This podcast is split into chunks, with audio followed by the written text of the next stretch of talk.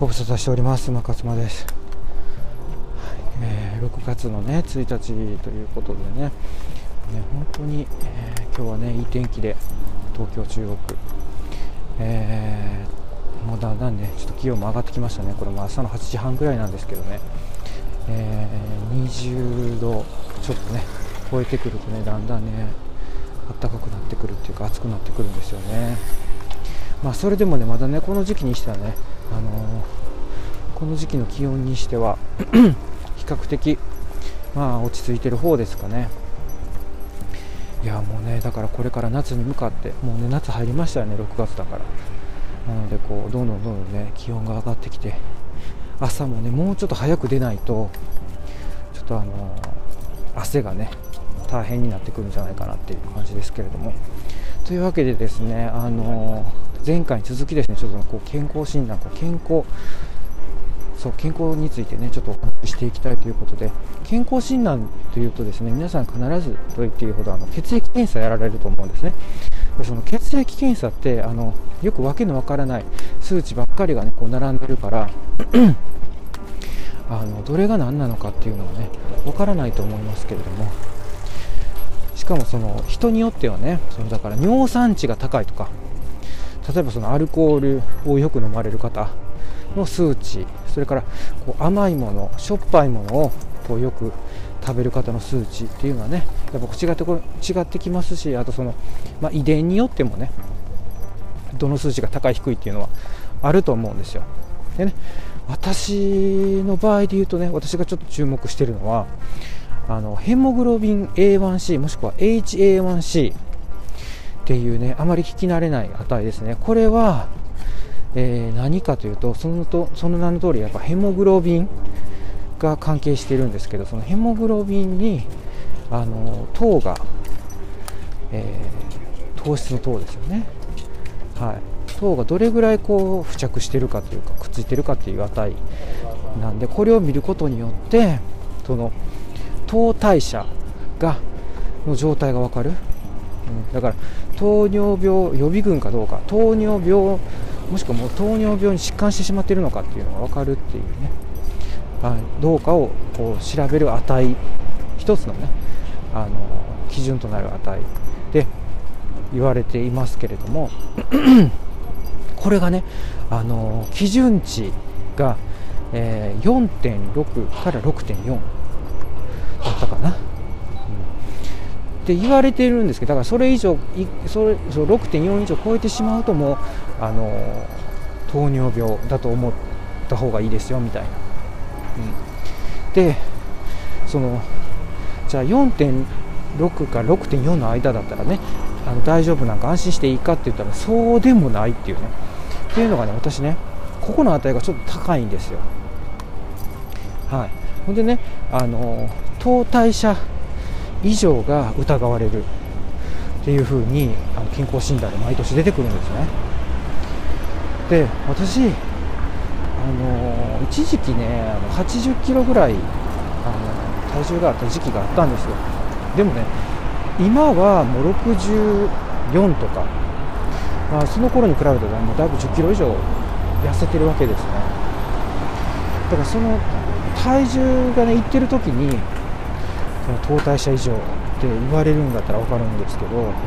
いまだにやっぱ糖代謝異常っていうのが言われてるっていうことなんですよ。私これについても相当調べました。本当にこれで本書けるんちゃうかなっていうぐらい結構調べたんですよ。でね、インスリンがね糖代謝とかすごく関係しているということで、ご飯というか人間ってこう食べるじゃないですか。ご飯なり、ご飯じゃなくてもいいんですけど、とにかく食べると血糖値っていうのが上がるんです。血糖値は上がるけれども血糖値をね上げたらねそれをこう抑えるっていう働きをするわけですよ。血糖値もね上がりすぎてたらそれはそれで糖尿病の危険がある。糖尿病だけじゃないと思いますけどね、血中のね糖量が高い状態が続くと、体に大きな大きなというかいろんな悪影響を及ぼすということで、これをこう下げるという作用が働くと。でその下げるときにじゃあどういう、ものが分泌されて、血糖値を下げていくかというインスリンというのを聞いたことあると思うんですけど、これもすい臓から分泌される物質なんですよね。このインスリンが分泌されて、血糖値っていうのがこう下がると。でね、糖尿病の人ってここがうまいこと血糖値がこう下がらないっていうので糖尿病になるんですよ。でこの糖尿病になる血糖値が下がらない、理由が2つあります。ここなんですよ。すっごく大事なんですよ、ここ。私これがね分かってね、はーってなったんですよ。なるほどーってなった。要はまずそのすい臓からねインシュリンどっちが正しいか分かりませんけど、インシュリンがねこう分泌される、その量がそもそもだからインシュリンの分泌される量が少ない、でそのすい臓のインシュリンを分泌する機能自体がおかしくなっていると、ね、そういうパターンの場合と、あとはインシュリン感受性っていうのがあるらしいです。感受性です。だからインシュリンが分泌されたとしても、それをしっかりと感知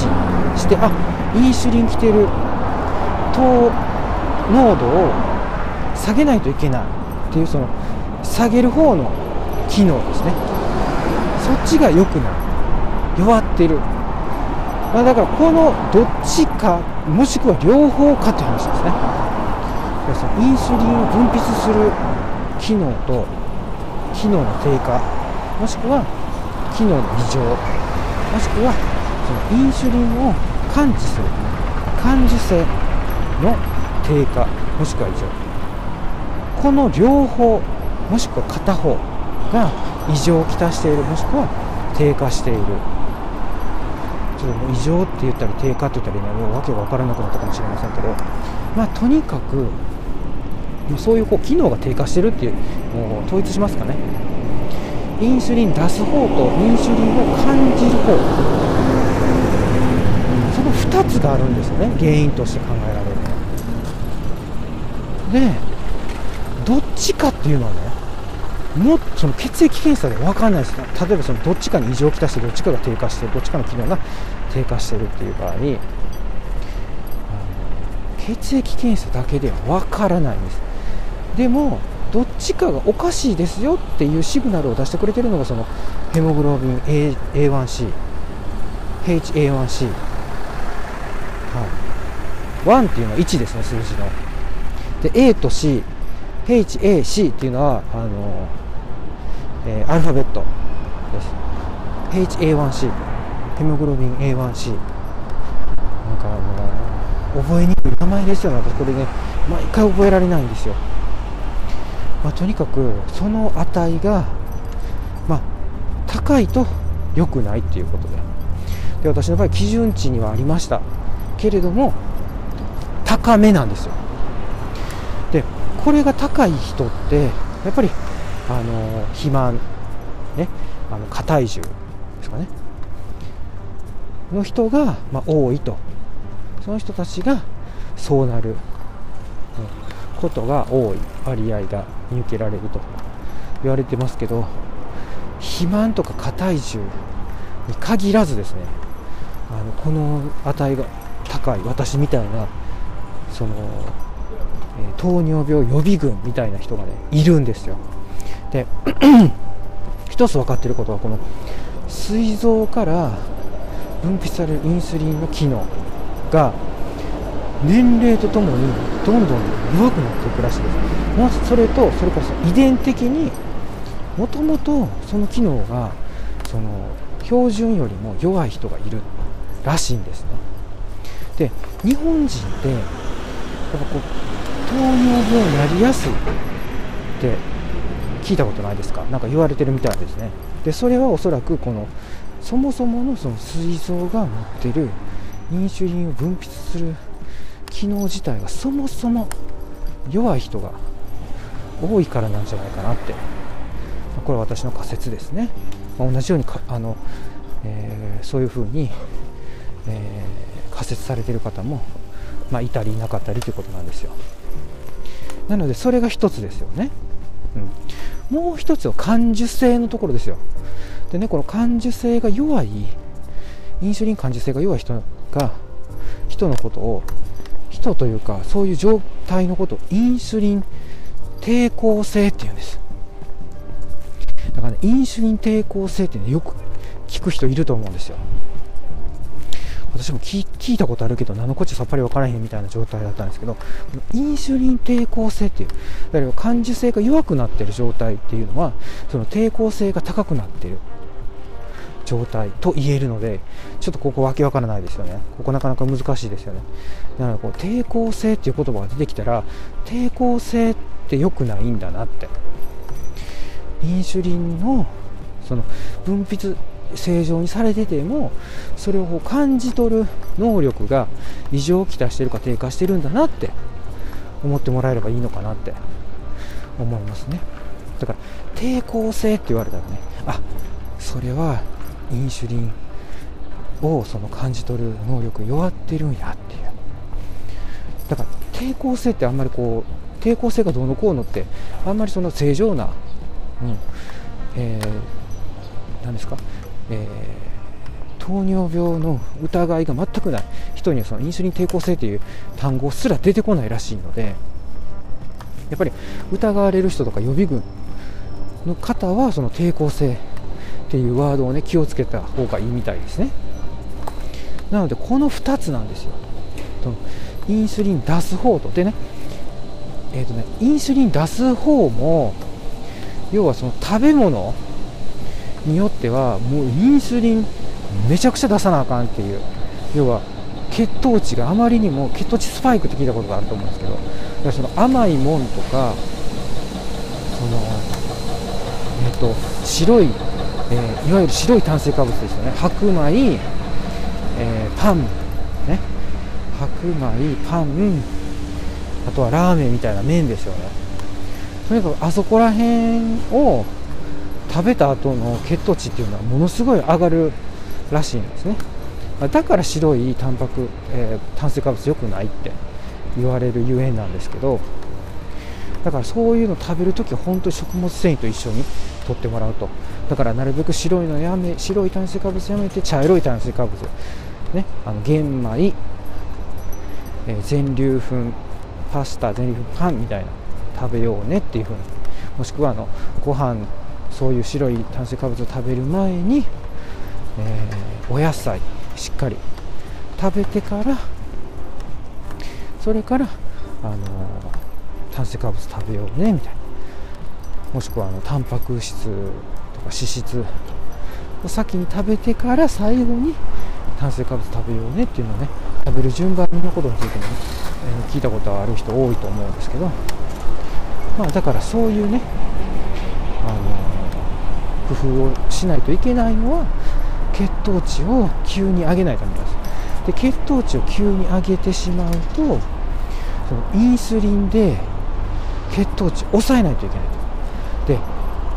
膵臓の能力の加齢とともに弱ってくる、ね、で、イコールインスリンを分泌する機能というのも加齢とともに弱ってくる。で誰しも限界があるということで、こう無限にインスリンが出てくるわけではないと。インスリンが出てくる量というのは、その人の何ですかね、キャパシティがもうすでに決まっていると、容量がということなんですね。だからこれを出しすぎない、出しすぎるともうね、一旦こう機能が低下して機能が壊れてしまうと、もうね、例えばもうだから極端に言うと出尽くしてしまって、もうインスリン出てこないと。なのでそれをこう注射とかを薬とかで、賄っていくっていうことになりかねないようにね、なので糖尿病って恐ろしいんだよっていう話なんですけど、なのでそのインスリンがねもう出なくなったらねもう終了なので、インスリンをこうやっぱり出していかないといけないんだけども、インスリンを出す能力にも限りがあるというか、ちゃんと人それぞれそのキャパシティ容量というものがあるから、ね、だから血糖値を上げるような急激に上げてインスリンの分泌を促すようなね、そういうものを食べてはいけないと、あんまり、だからそういうことなのかと思って、そういう説明してほしかったなと思って、私そういうの何も知らんと思う。とにかくもう炭水化物とかね、だからもうパンとか大好きでもう食べ倒してましたからね、菓子パンとか今もう本当に食べなくなりましたけど、だからねその私がそのパンが大好きでもうパン食べまくってたのかねとか、お菓子とか、ね、甘いお菓子とか大好きでそういうものをこう食べまくっていて、インスリンがもうおそらくその時にもう出続けてたんでしょうね。インスリンもだからその垂れ流し状態でこう永遠にあると思って私は出し続けてただと思うんですけど、だからそれがたたってきたのかやっぱりその数値がやっぱ悪くなってるっていうことなんですよ。悪くなってるというかその HA1C っていうその数値がやっぱこう通常の平均値よりも高くなってると、どうもその 5.6 っていうのが敷地みたいで 5.6 超えてくるとやばいよって、私 5.6 超えてるんですよ。 5. 今回8だったんですよね。年々ねこれがね 5. もともと 5.8 あって一番高い時で 5.8、5.7、5.6 って下がってきてたんですけど、今回測ったねもう 5.8 にまた戻ってたっていうね、もうほんとショックでね、だからね多分ねというか、私みたいにねその数値がね良くないよって言われている人、そういう数値がこう良くない数値が出てしまった、血液検査でって分かってしまったという人もいると思います。でだから先ほども言ったようにねこう尿酸値が高いとか、コレステロールの値が高いとか、人によってはだからその、ね、何かしらどこかが標準よりも、低くなってる高くなって悪くなってるっていうことがあるはずなんですね。これもやっぱもう年いってくるとねもう年々 何かしらどこかがやっぱ悪くなってくるものなんですよね。これってだから早いうちから対策をしておくっていうのが私はその健康寿命を長く生きるコツ、長く生きるっていう上で重要になってくるのかなっていうふうに思ってます。はい、なので、何かしらね、血液検査をして数値が良くなかった、その私みたいに HA1C に限らずですね、コレステロール、悪玉コレステロールと何がありましたっけ、良性コレステロール、良玉とは言いませんからね、コレステロールでもその悪性と良性がありますから、いいコレステロールと悪いコレステロール、 LDL と HDL、 HDL がいい方なんですよね、 LDL が悪い方だから、これについてもね私結構いろいろ調べました。なのでまた別の機会でねお話できたらいいかなと思うんですけど、とにかくこの糖代謝異常に関して言わせていただくと、どうしていったらいいかという話なんですけど、この糖代謝異常というかね、とにかくどこの機能がまず低下しているのかというのを分かった方がいいと思うんですね。なので私もだから深掘りした検査まだこれをちょっとやろうかなと思ってます。まずそれについてはねどういうのがその深掘り検査になるのか、っていうお話もねまたするんですけど別の機会に、とにかくやっぱりね食事と運動で変えていくしかないんですよね、よくしていくためには。だからとにかくね運動が本当に大事だ、私だからウォーキングかね、お散歩ウォーキングとにかく1日に1時間から1時間半、できれば1時間半ですね、続けてじゃなくてもいいと思うので、細切れでもいいと思うので、とにかくそういう1時間、半が理想なんですけど、というのはだいたい1時間半合計で歩いていればあれになるんですよ、1万歩。やっぱこの1万歩っていうのを1日1万歩を目標にするっていうのが一番分かりやすくて一番いいと思うので、とにかくもう歩くってことですね。もうこの歩く、ウォーキングっていうのはもう何にも勝る、一番の有酸素運動ですちょうどね、心拍数もね100からね110ぐらいになってるんですよ。これぐらいの運動をね長く続けるっていうのがねすごく体にいいんですね。あとはその中性脂肪をね燃やしていくっていうのにもすごくいいです。中性脂肪って体に溜めたらいけない脂肪なんでね、とか内臓脂肪っていうのをね燃やしていく。なのでもうそういうことを続けていくしか方法はないと。完全にね直していくっていうことはねもう難しいんですよ。どう付き合っていくかなんですよね。なのでそういう数値がね高いからって言ってねショック受けて諦めるんじゃなくて、どういうふうに対策取っていったらいいかっていうことに目を向けてね、まず食べ物をね食物繊維の多い食事に変えていく。それから運動、とにかくウォーキングから始める。あとね有酸素運動無酸素運動両方やるっていうのがねいいんです。無酸素運動っていうのは主に筋トレのことですけどね、